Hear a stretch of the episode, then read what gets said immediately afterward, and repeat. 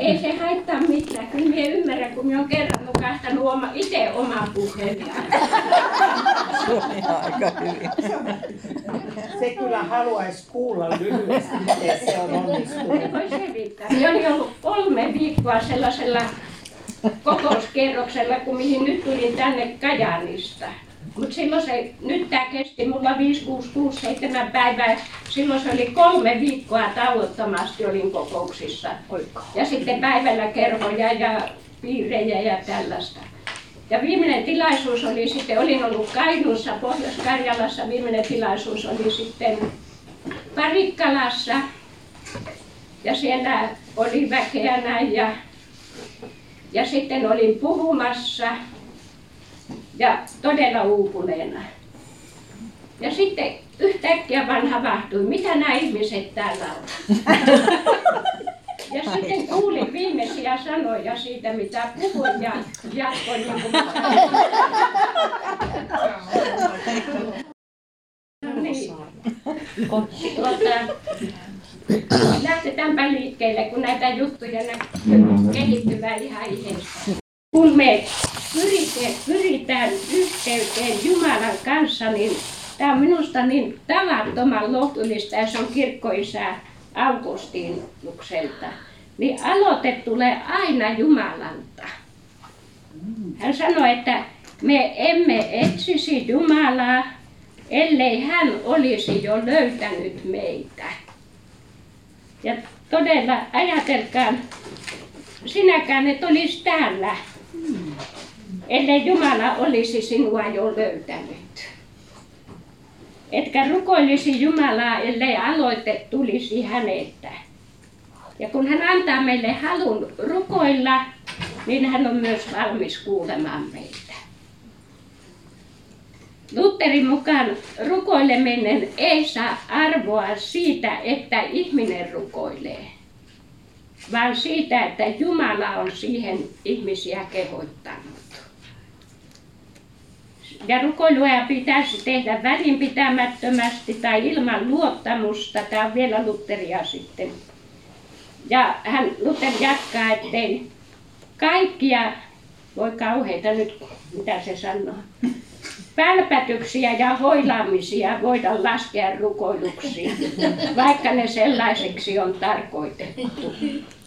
Mutta tätä on sanonut mie vaan Luther.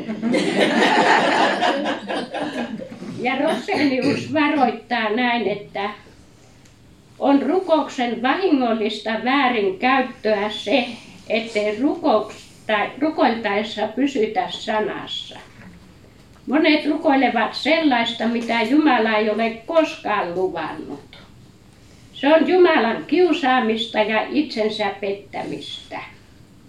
Uskon ja rukouksen täytyy aina perustua johonkin Jumalan lupaukseen, muuten ne ovat turhia. Siinä nyt oli Lutherilta ja Roseniukselta ja kirkkoisä Augustinukselta ajatuksia rukoukseen. Mutta mitä, millainen on vaikuttava rukous ja mitä ne vaikutukset muuta ovat kuin että nukuttaa? Jumala loi ensin miehen ja siihen on ihan selkeä syy. Ehkä te tiedätte sen syyn, miksi Jumala loi ensiksi miehen, mutta minä voin sen nyt sanoa, jos joku ei satu tietämään. Hän ei nimittäin halunnut ketään vierelleen neuvomaan, millainen miehen pitäisi olla. Me oltaisiin kyllä oltu aika hyviä siinä. Se ei se itse asiassa niin naurettava ole, sillä kun ajatellaan rukouksiamme, niin eikö niistäkin melkoinen osa ole tarkkojen ohjeiden antamista Jumalalle siitä, mitä ja miten hänen pitäisi tehdä. Jumalan eteen tullessa meidän tulisi muistaa oma asemamme. Abraham, uskon isä, aloitti rukouksensa sanoin, minä olen rohjennut puhua sinulle, Herra, vaikka olenkin tomua ja tuhkaa. Ja Daniel sanoi, minä käännyin Jumalani puoleen armoa pyytäen. Siinä on asennetta Jumalan eteen tullessa. Kristillisessä teologiassa rukous on nähty välineenä, jonka avulla Jumalan tahto alkaa tapahtua kristittyjen keskuudessa. Mutta joka ei kuitenkaan ole automaatti, jonka avulla Jumala pakotettaisiin tekemään se, mikä me, mitä me tahtomme. Huomaa itsessäni monesti, että neuvon Jumalaa, vaikka meitä kehotetaan vain saattamaan aina se, mitä tarvitsemme, rukoillen, anoen ja kiittäen Jumalan tietoon. Ja tällaisen rukouksen vaikutus on rauha. Jumalan rauha, joka ylittää kaiken ymmärryksen ja varjelee meidän sydämemme ja ajatuksemme niin, että pysymme Kristuksessa Jeesuksessa. Tässä siis tulee esille näitä vaikutuksia. Rauha ja varjelus, että sydän pysyy Kristuksessa. Ja se ei ole mikään vähäinen asia, se on perustava asia. Meillä lienee aihetta useimmiten, useimmilla pyytää niin kuin opetuslapset pyysivät Jeesukselta, että Herra opeta meitä rukoilemaan.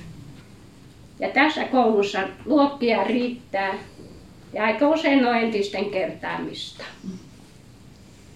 Jeesus opetti opetuslapsilleen Isä meidän rukouksen.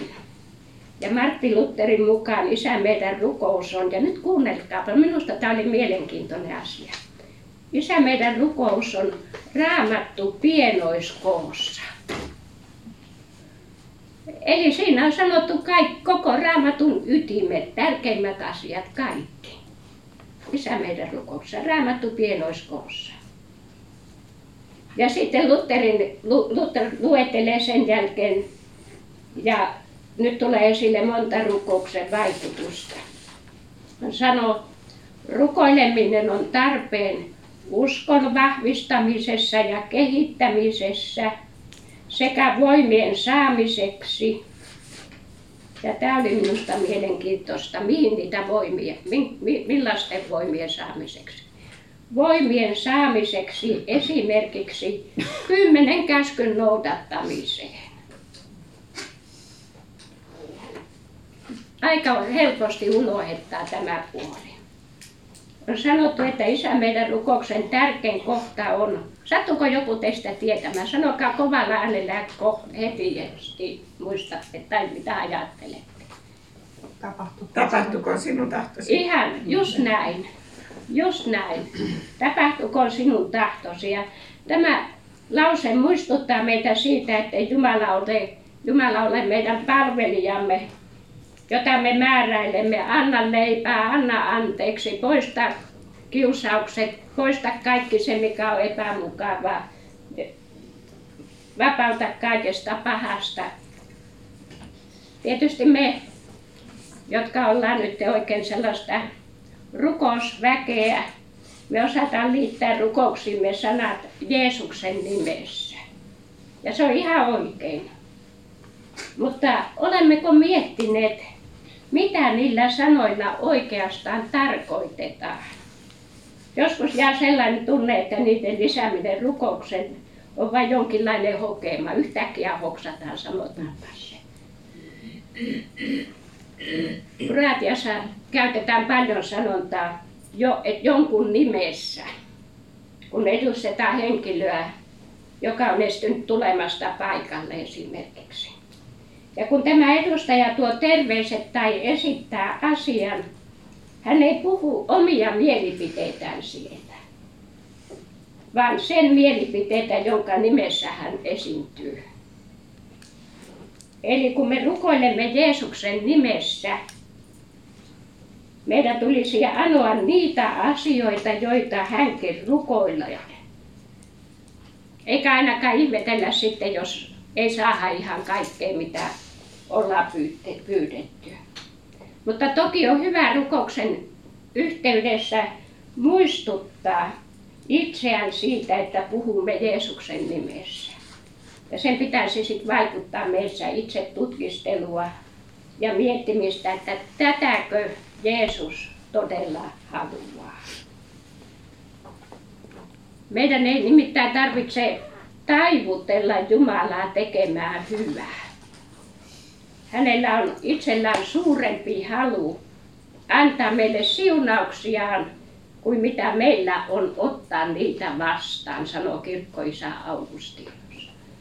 Meidän ei tarvitse, että olisit nyt kiltti Jumala ja tekisit jotakin. Hänellä on suurempi halu tehdä hyvää kuin mitä me kykenemme ottamaan vastaan. Hän on rikas antaja kaikille, jotka häntä avuksi huutavat. Mutta Jumalan lahjoihin pätee sama kuin kirjoihin ja sateenvarjoihin. Ne ovat hyödyksi vain, jos ne avataan. Rukous vaikuttaa sen, että mielemme avautuu vastaan ottamaan Jumalan lahjoja. Ja lisää luottamusta siihen, että Jumala antaa, mikä on meille parasta. Ja niin kaikki koituu niiden parhaaksi, jotka Jumalaa rakastavat. Hän varjelee näin meidät saamasta leivän sijasta kiveä tai kalan sijasta tai käärmettä, vaikka me niitä pyytäisimmekin. Siis rukosta ajatellen ratkaiseva on Jumalan lahja, jonka hän antaa mielellään avoimeen ja kaipaavaan sydämeen. Se on pyhä henki. Sanan mukaan henki auttaa meitä, jotka olemme heikkoja. Emmehän tiedä, mitä meidän tulisi rukoilla, että rukoilisimme oikein. Henki itse kuitenkin puhuu meidän puolestamme sanattomin huokauksin. Ja sitten vielä loppusanat tähän lauseeseen. Jumalan tahton mukaisesti. Psalmien rukouksissa käy esille elämän todellisuus, johon kuuluvat vaihtelut. Joskus valistamme kuin psalmin kirjoittaja Jumala, miksi kätket kasvosi? Meitä ikäisillä on siitä jo kokemusta tämän, tästä, tällaisestakin tuntumasta. Toisina ollaan luottavaisia. Kun sinä olet kanssani, en mistään maan päällä huoli. Ja joskus ilmaisemme riippuvaisuutemme Jumalasta sanoin, en päästä sinua, ellet siunaa minua. Ja onhan niitä kiitoksia ja ylistyksenkin aikoja ja aiheita. Oikeastaan niitä on enemmän kuin itse ymmärrämmekään. Ja siksi on aihetta muistuttaa itseään, että ylistä Herraa minun sieluni ja kaikki, mitä minussa on, ylistä hänen pyhää nimeä. Ja Raamatussa mainitaan muuten asia, josta saamme ylistää itseämmekin. Oletteko huomannut siitä? Siellä ö, sano, sano Raamatussa, yksi rukoilija sanoi, minä ylistän itseäni Herran hyvyyden tähden. Ja voi siitä on koko elämän ajaksi ylistyksen aihe ylitän, itse, ylistän itseäni Herran hyvyyden tähden. Kuka se on?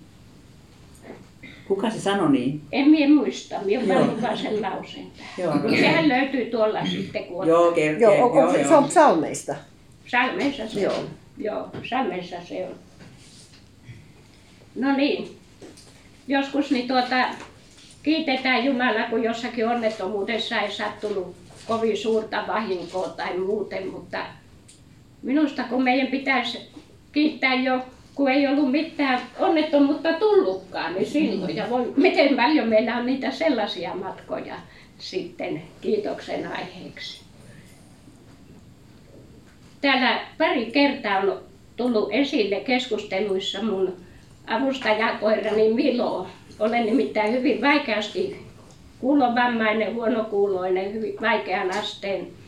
Ja sitten minulla oli tämmöinen avustava koira, jotkut teistä on nähnytkin sen, mm-hmm. kun se kulki minun mukana, niin se, jos puhelin soi, se tuli hakemaan minut puhelimen tai ovikello soi.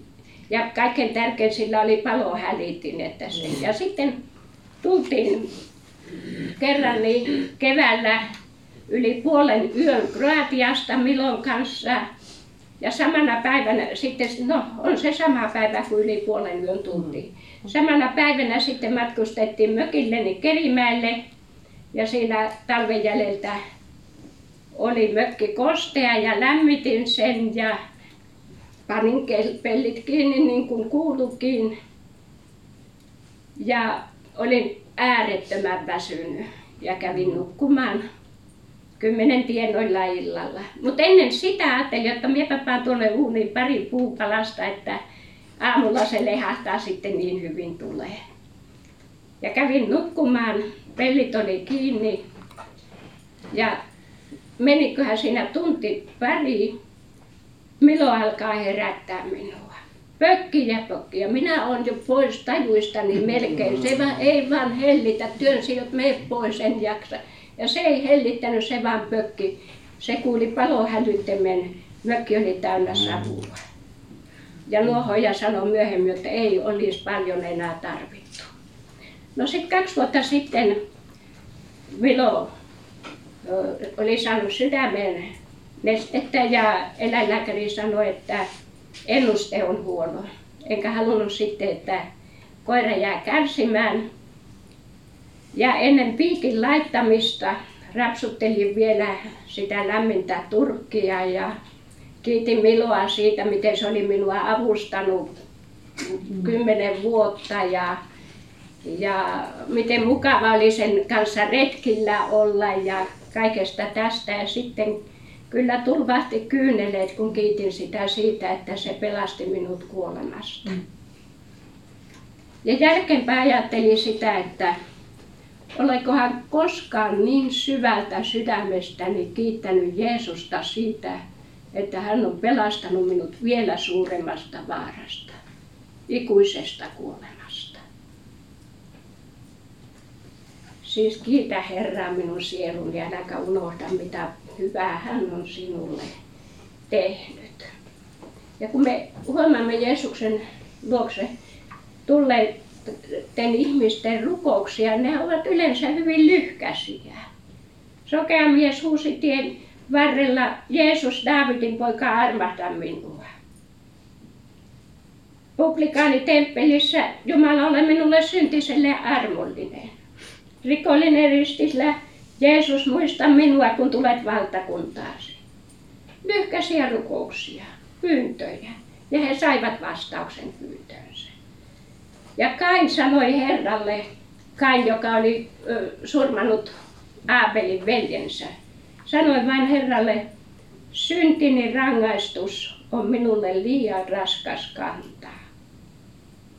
Kainilla ei ollut edes mitään pyyntöä esitettävänä. Kertoi vain sen pahan olonsa. Taakkansa raskauden, syntiensä kuorman raskauden. Ja senkin Jumala kuuli rukouksena ja auttoi. Emmekä me tiedä, sanoiko Sakkeus sanakaan. Jeesus kutsui hänet puusta alas. Jeesus kutsui itse itsensä Sakkeuksen kotiin ja toi sinne pelastuksen. Siis itku ja kaipauskin voivat olla rukousta, kun ne suuntautuvat Jumalaa kohti. Kun Ismail valitti erämaassa mihin hänet oli äitinsä kanssa karkotettu, niin Haagar sai sillä vakuutuksen. Älä ole huolissasi, Jumala on kuullut pojan itkun. Jos ei mitään muuta ole hänen etensä tuotavana, voidaan kertoa pahan olomme. Jos emme sitäkään saa sanoiksi, itkukin riittää, kaipauskin riittää voitaisiin tähän ottaa yksi uudempi esimerkki, vaikka ei tämäkään ihan uusi kyllä ole, mutta yksi Teuvo poika tuli, oli sellaisessa piirissä, missä hänen kodissaan ei rukoiltu eikä hän ollut tottunut siihen piirissä, missä lapset sitten vuorotellen rukoilivat. Ja sitten tuli Teuvon vuoro. Ja Teuvo tietysti oli vähän arka siinä tilanteessa, mutta hän sanoi, että sitten rukoili näin, että Jumala, tässä on nyt sinun eessäs mahdottoman huono rukkoilija, mutta armaha kuitenkin. Ja Jumala armahti Teuvoa hänestä, hän edistyi elämässään. Myöskin rukoukset hädässä olivat lyhyitä. Opetuslapset merihädässä sanoivat vaan, opettajamme hukuu. Ei ne sanonut, että tee sitä tai sitä tai sitä me hukuu. Ja kymmenen spitaalista miestä huusivat, Jeesus opettaja, armahda meitä. Ja kaikki nämä lyhyet rukoukset olivat vaikuttavia rukouksia. Ne oli kohti, sillä ne oli kohdistettu Jumalalle. Ja ne perustuivat siihen Jumalan sanan, että avuksesi huuta minua hätäpäivänä. Minä autan sinua ja sinua kunnioitat minua. Se ei kuitenkaan merkitse sitä, ettemmekö saisi vuodattaa Jumalan edessä koko pahan olomme tai, tai myös suuren kiitollisuutemme. Me emme näillä, niillä vakuuta, vaikuta Jumalaan, mutta ne vaikuttavat meihin. Antamalla tunteen, että on joku, joka jaksaa kuunnella koko kurjuutemme syvyyden ja kiitollisuutemme leiskun. Ja kyllä meitä kehoitetaan kestävyyteen rukouksessa.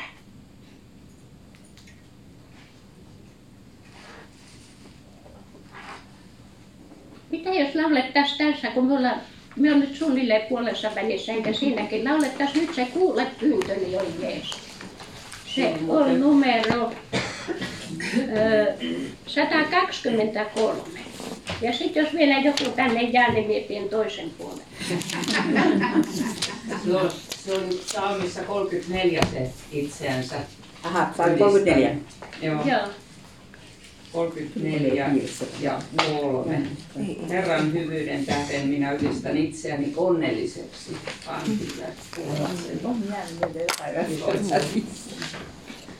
On, onko se kuningas David vai kenen psalmi se on? Siis 123. Se on vaan Daavidit, ne alkusaarut on Daavidit. Vai ne varmaan se on. Joo. Joo, laulakaa se kovasti. Minä en ole ikinä kuullutkaan tätä, niin minä Oho, oho, sä oot aika nuori ihminen. Opettelen uutta ja mulla ei ole edes lukulla se mukaan. No niin. Ei kun tää on, tää on eri. Tää ei ole se mikä on, se vanha. No niin, minä aloitan täältä, soitan pienen. Onko tässä? On, on joo, kun työt se vaan häiritsemään. Kuule pyyntöni, o Jeesus,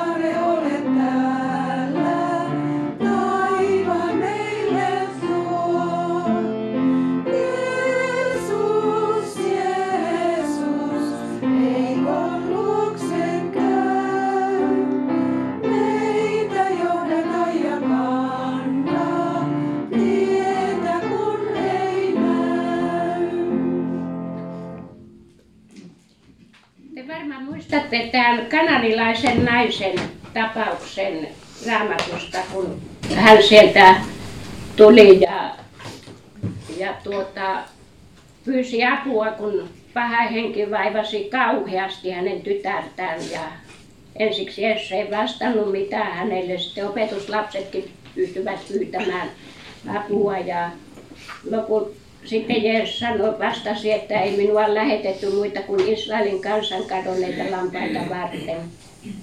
Mutta nainen heittäytyi maahan Jeesuksen eteen ja pyysi Jeesus auta minua. Ja sitten tämä Jeesus sanoi näin, että ei ole oikein ottaa lapsilta leipä ja heittää se koiran penikoille. Nainen vastasi, ei olekaan Herra. Mutta saavathan koiratkin syödä isäntänsä pöydältä putoavia palasia. Silloin Jeesus kehui tämän naisen uskoa siinä. Tämä kananilainen nainen joutui läpäisemään apua pyytäessään melkoisen uskon testin. Ensin Jeesus vaikeni, ei ollut kuullakseenkaan. Sitten ilmaisi, ettei tehtävä kuulu hänelle. Hänet on lähetetty vain tiettyjä ihmisiä varten. Ja sitten vieläpä nimitti naista koiran penikaksi. Eli ilmaisi, ettei hän kuulu arvollisten joukkoon. Sen tapaisia koetuksia saattaa meilläkin olla rukoillessamme apua Herralta. Liekö teille tutut sellaiset ajatukset, että en ole tarpeeksi harras ja hyvä, en ole nöyrä ja palveleva, en ota, osaa pitää kieltäni kurissa ja niin edelleen. Ja nyt sen sijaan, että me ihmettelisimme, miksi Jeesus oli torjuva naisen pyynnöille ja joskus meidänkin, voisimme ennemminkin ihmetellä sitä, että hän sen ajan tavoista huolimatta jäi keskustelemaan vieraan kanssa jäsenen ja vieläpä naisen kanssa – tai että hän huomioi meidätkin. Mutta miten loukkaavaa, koiran penikka. Ei edes sellainen koulutettu kotikoira, lemmikkikoira, vaan sellainen, joka riehuu ja riuhtoo järjettömästi ja repii terävillä hampaillaan. Tämä vaikutti sen, että nainen otti vastaan nöyryytyksen. Tarvitseeko hän Jumalan saada aikaan joskus meissäkin tämä, tällainen vaikutus? Tuo naisen vastaus on lähe, Jeesukselle oli lähes humoristinen. Olet oikeassa. Olen koiran penikka, niin kuin koiran penikka mutta onhan minulla niin ollen oikeus etsiä palasia, jotka pöytä, putoavat pöydältä. Tällä tavalla nainen vetosi Jeesukseen. Minun tarpeeni on niin suuri, että tulipa apu millaisena tahansa. Vaikka murusina pöydän alle, niin se kelpaa minulle. Satuitteko kuulemaan? Jeesus jäi tästä sanattomaksi ja ihmetteli naisen suurta uskoa. Eli se vaikutti uskoa naiseen. Me voimme samaistua tähän naiseen. Elämään tulee tilanteita, joista on vaikea löytää pois pääsyä. Naisen huudossa, Herra auta, tunnistamme usein omatkin tarpeemme paineiden ja puutteiden keskellä. Ja näin ovat huutaneet psalmien kirjoittajat ja ihmiset ennen heitä ja heidän jälkeensä. Aina kun me Jumalan palveluksessa laulamme Herra, armahda meitä, me toistamme samaa pyyntöä kuin tuo muuan nainen, niin kuin Raamattu sanoi, muuan nainen. Siksi huutetammekin muuan naiset. Esteistä huolimatta, kyllähän vielä meitäkin ja koemme ihme, mistä virsi sanoo. Vieläkin Herra avun sua. Me luulimme, on kuollut hän, vaan näimme hänen elävän. Tämä, tässäkin tapauksessa evankeliumi osoittaa, että ihmisen suhteessa Jumalaan syrjinnälle ei ole minkäänlaisia syitä. Ihmisen rodulla tai kansallisuudella tai sukupuolella tai varallisuudella tai yhteiskunnallisella asemalla tai ulkonäöllä ei ole merkitystä, kun on kyseessä sielun pelastus ja Jumalan eteen käyminen. Vain yksi asia on välttämätön ja se on henkilökohtainen usko Jeesukseen. Meitäkin on täällä erilaisia ihmisiä, monenlaisine tarpeineen ja tunteitinen, mutta Jeesuksen edessä vain luottamus häneen on merkittävää. Ja se on mielenkiintoista, että kun Jeesus paransi sairaita ja laski kätensä heidän päälleen, niin hän ei parantanut ainoastaan ruumiillisia ja henkisiä sairauksia, vaan myös ihmisten mielialat. Vaikutus oli näin moninainen, kun hän, hän toi avun. Siellä oli perhe, perhepiirin suhteita, siellä oli ainakin isä ja tytär, isän ja tyttären suhte, kun Jeesus herätti Jairuksen tytön kuolleista. Siellä oli isä ja poika, ja siinä isän piti ensin tervehtyä epäuskostaan. Siellä oli äiti ja poika, kun Jeesus herätti kuolleista leskiäiden pojan. Ja lisäksi oli vielä sisarusten suru.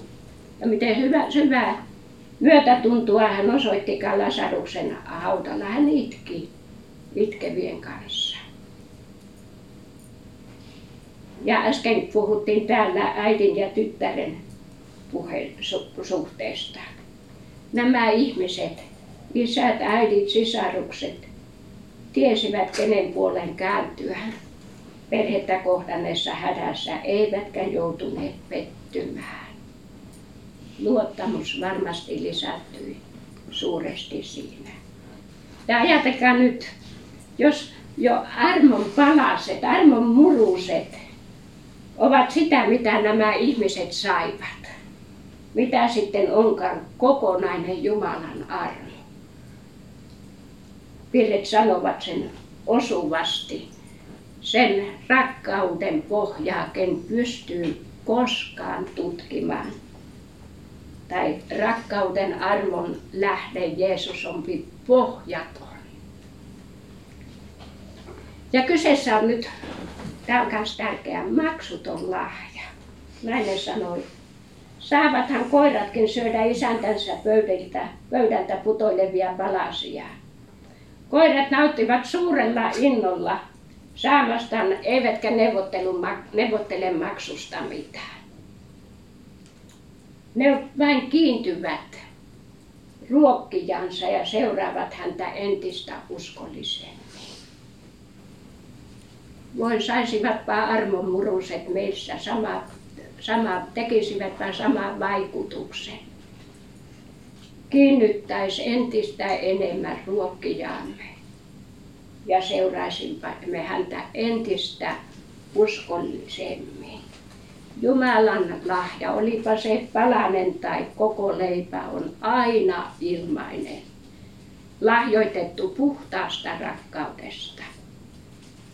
Ja se vaikuttaa syvempää armon tuntemista. Ja jos sinua nyt arveluttaa uskosi määrä, sehän tuli tuossa esille tuon naisenkin kohdalla, niin muista sitä isä, joka ihan huusi hädässään, minä uskon, auta minua epäuskossani. Ja se riitti. Jeesus auttoi häntä sekä uskon heikkoudessa että lapsen hädässä. Siinäkin oli rukouksen kaksipuolinen vaikutus. Anojan usko vahvistui ja hän sai vastauksen hätäänsä. Tämä raamatullinen usko on tapahtuma ihmisen ja Jumalan välillä. Kananilaisen naisen usko ilmeni vahvimmillaan, kun hän sanoi, niin Herra, en olekaan arvollinen. Siinä oli hänen uskonsa Jumalan hyvyyteen. Miten se Abraham aloittikaan rukouksen ja Daavid. Minä olen tomua ja tuhkaa. En ole sen arvoinen. He hyväksyivät jännitteen, mikä on Jumalan suuruuden ja heidän itsensä välillä ja jättivät asiansa Jumalan. Siihen jäi jännite, mutta he hyväksyivät sen ja jättivät itsensä ja asiansa Herran käsiin. Hän, jonka nimi on Pyhä, sanoo näin. Minä asun korkeudessa ja pyhyydessä, mutta asun myös murtuneiden ja nöyrien luona. Minä virvoitan murtuneiden hengen ja herätän elon nöyrien sydämen. Ja sitten taas Lutheria. Hän sanoi, että korkein ei voi katsoa itsensä yläpuolelle, sillä siellä ei ole ketään. Sen vuoksi hän näkee vain alhaisia, särkyneitä, nöyriä sydämiä, joita hänen sanansa ja henkensä on musertanut. Heidän ja vain heidän puoleen hän katsoo armossaan ja nostaa heidät. Tekee heidät eläviksi ja sitoo heidän haavansa. Kattokaa. Hänen rakkautensa ei saata mennä ohi särkyneen, vaan hän tekee sinne asunnon. Ei saata mennä ohi särkyneen. No niin, rohkaisko meitä siis Jeesuksen lupaus, joka luokseni tulee, minä en aja pois. Hän ei saata mennä Saa siis tulla sellaisena kuin on. Kelvottomana, jumalattomana, syntisenä, epäuskoisena ja sanoa, niin Herra, mutta auta kuitenkin. Ja heittäytyy armon varaan. Eikä Jeesus aja pois. Ja kroatian kielisessä raamatussa tämä on käännetty. Siinä on sellainen sävy, tuleehan se tuossakin esille, mutta sellainen sävy, että en varmasti heitä pois. En varmasti heitä pois. Vaikka hän sanoisi koetuksissa sinua koiran penut kaksi, niin se mitä todellisuudessa olet, siitä hän sanoo näin. Olet arvokas minun silmissäni, olet kallis ja rakas. Ja yksi hebrean kielen rakas sanoista on jagar, mikä tarkoittaa rakas ja vaikea. Toinen sanoista on sekulla, mikä tarkoittaa kaiken muun arvossa ylittävä omaisuus. Nämä molemmat näkyvät kirkkaasti Kolkatan ristillä. Miten vaikeita me olemme hänelle, mutta myös miten rakkaita, kaiken muun arvossa ylittävää omaisuus.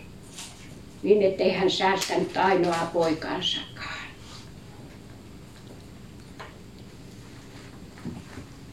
No niin, mitä tahansa Jeesus meille sanokaan, niin yksi on varmaa.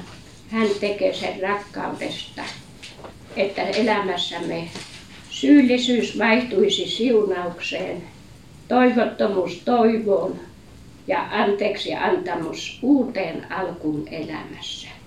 Jeesus ei häpäise vaan nostaa ja odottaa vain sitä, että menemme hänen luokseen, vaikka elämästämme olisi jäljellä enää vain hätä, tuska ja kyyneleitä. Mikään synti ei ole niin suuri, ettei Jumala antaisi anteeksi, eikä mikään synti ole niin pieni, ettei anteeksi antamusta tarvittaisi. Mikään hätämme ei ole niin suuri tai pieni, etteikö hän auttaisi.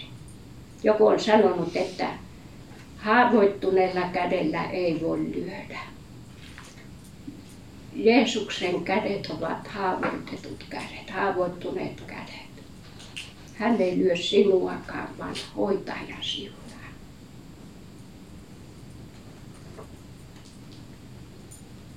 Tuolla äsken keskusteltiin, olikohan se ruokapöydässä näistä kallio alttaritaulusta ja Taivanlahden kalliokirkosta.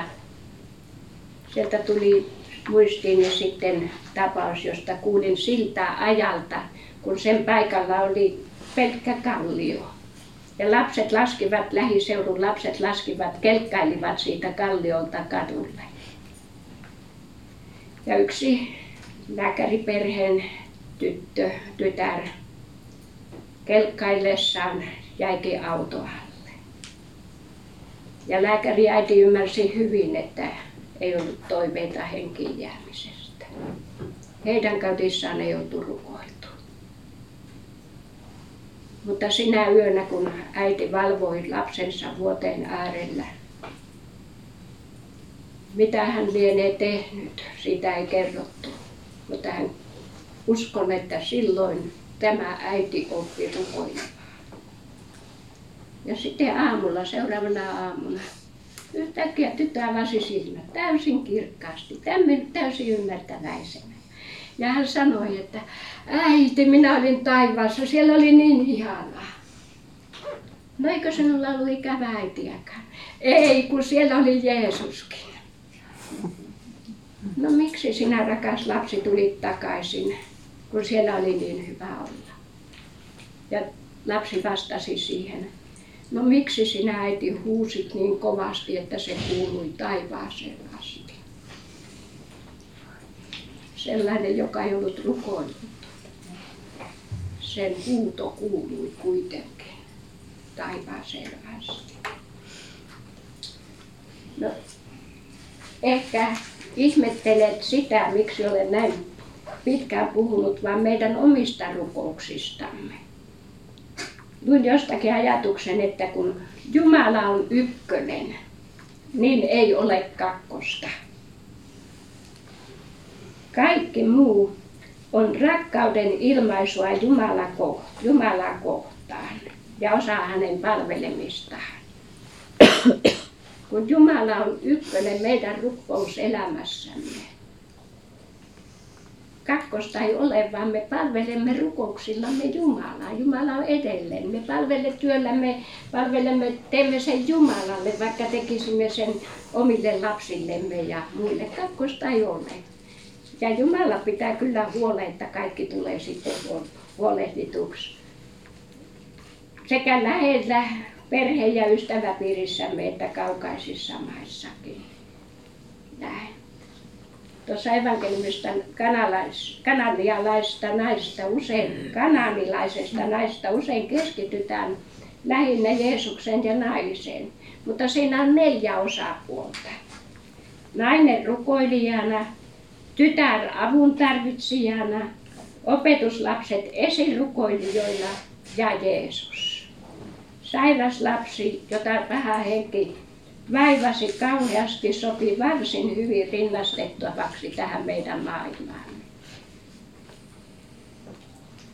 Paha henki vaivaa meitä läheisiämme ja kaikkia maailman ihmisiä. Me olemme onnelliset, kun tiedämme, kenen luo paeta, mutta valtava osa maailman ihmisistä ei vielä tai ei enää tiedä. Opetuslapset antoivat meille tuossa tilanteessa esikuvan, miten toimia ja miten jokaisella on mahdollisuus olla mukana tässä tärkeässä asiassa. He tulivat Jeesuksen luo ja pyysivät, tee hänelle jotakin. Näin yksinkertaisen pyyntö. Näin Jeesuksen äitikin, äiti Mariakin sanoi Kaanaan häissä, heillä ei ole viiniä. He olivat esirukoilijoita. Näemme esirukousten vaikutuksen, vaikka noissakin tapauksissa vähän Jeesus viivytteli. Minun, no niin, tuosta me nyt hyppään vähän, kun tuota tää, ei, kes, ei tämä kestä enää tuntiikaan.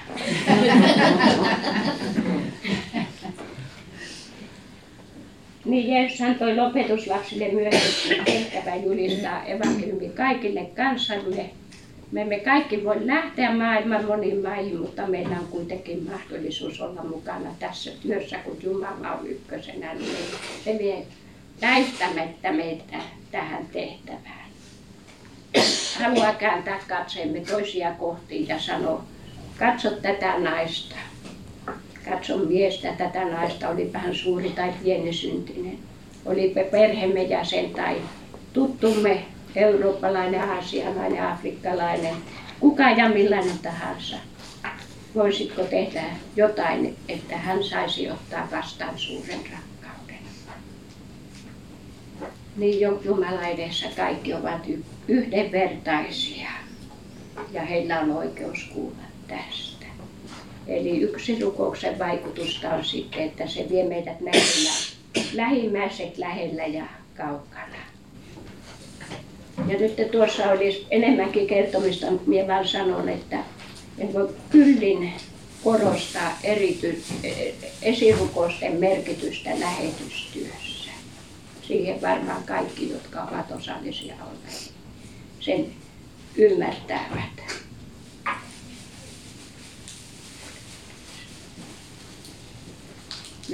Otan tuolta hyppää vähän, mutta kerro, että joskus käy niin, että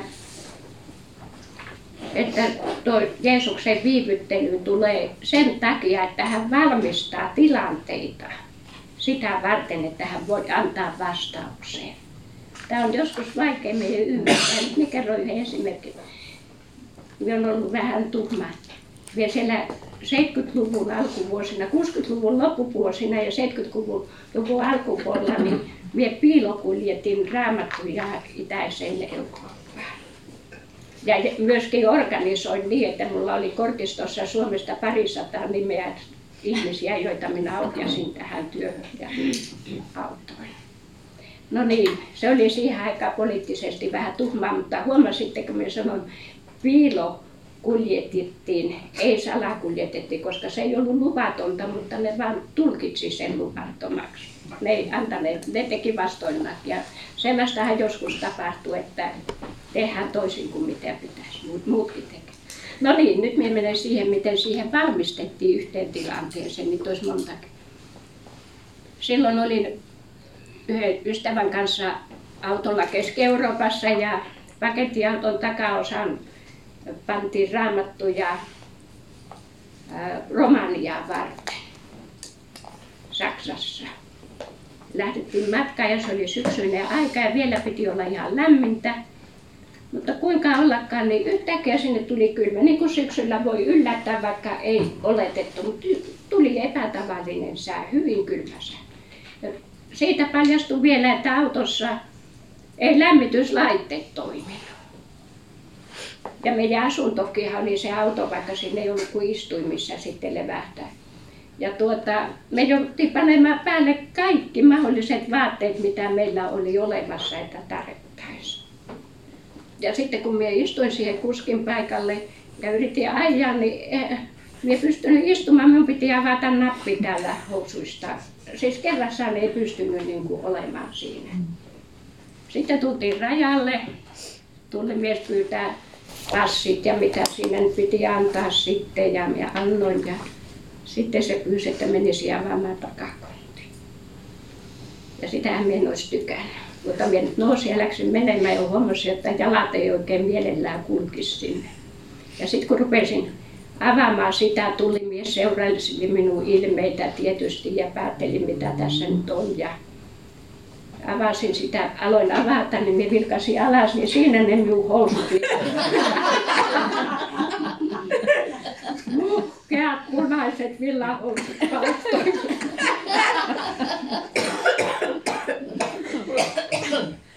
se oli herras mies, hän meni auton kulman taakse, löi loivat leivät ja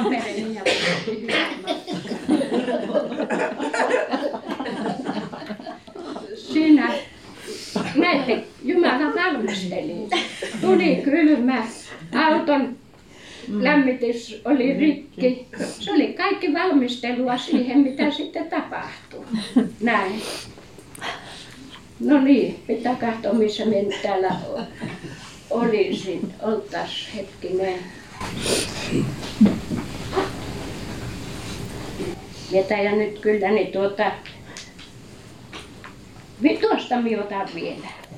silloinkin kun emme tiedä, miten meidän tulisi rukoilla. Henki itse puhuu meidän puolestamme sanattomin huokausin.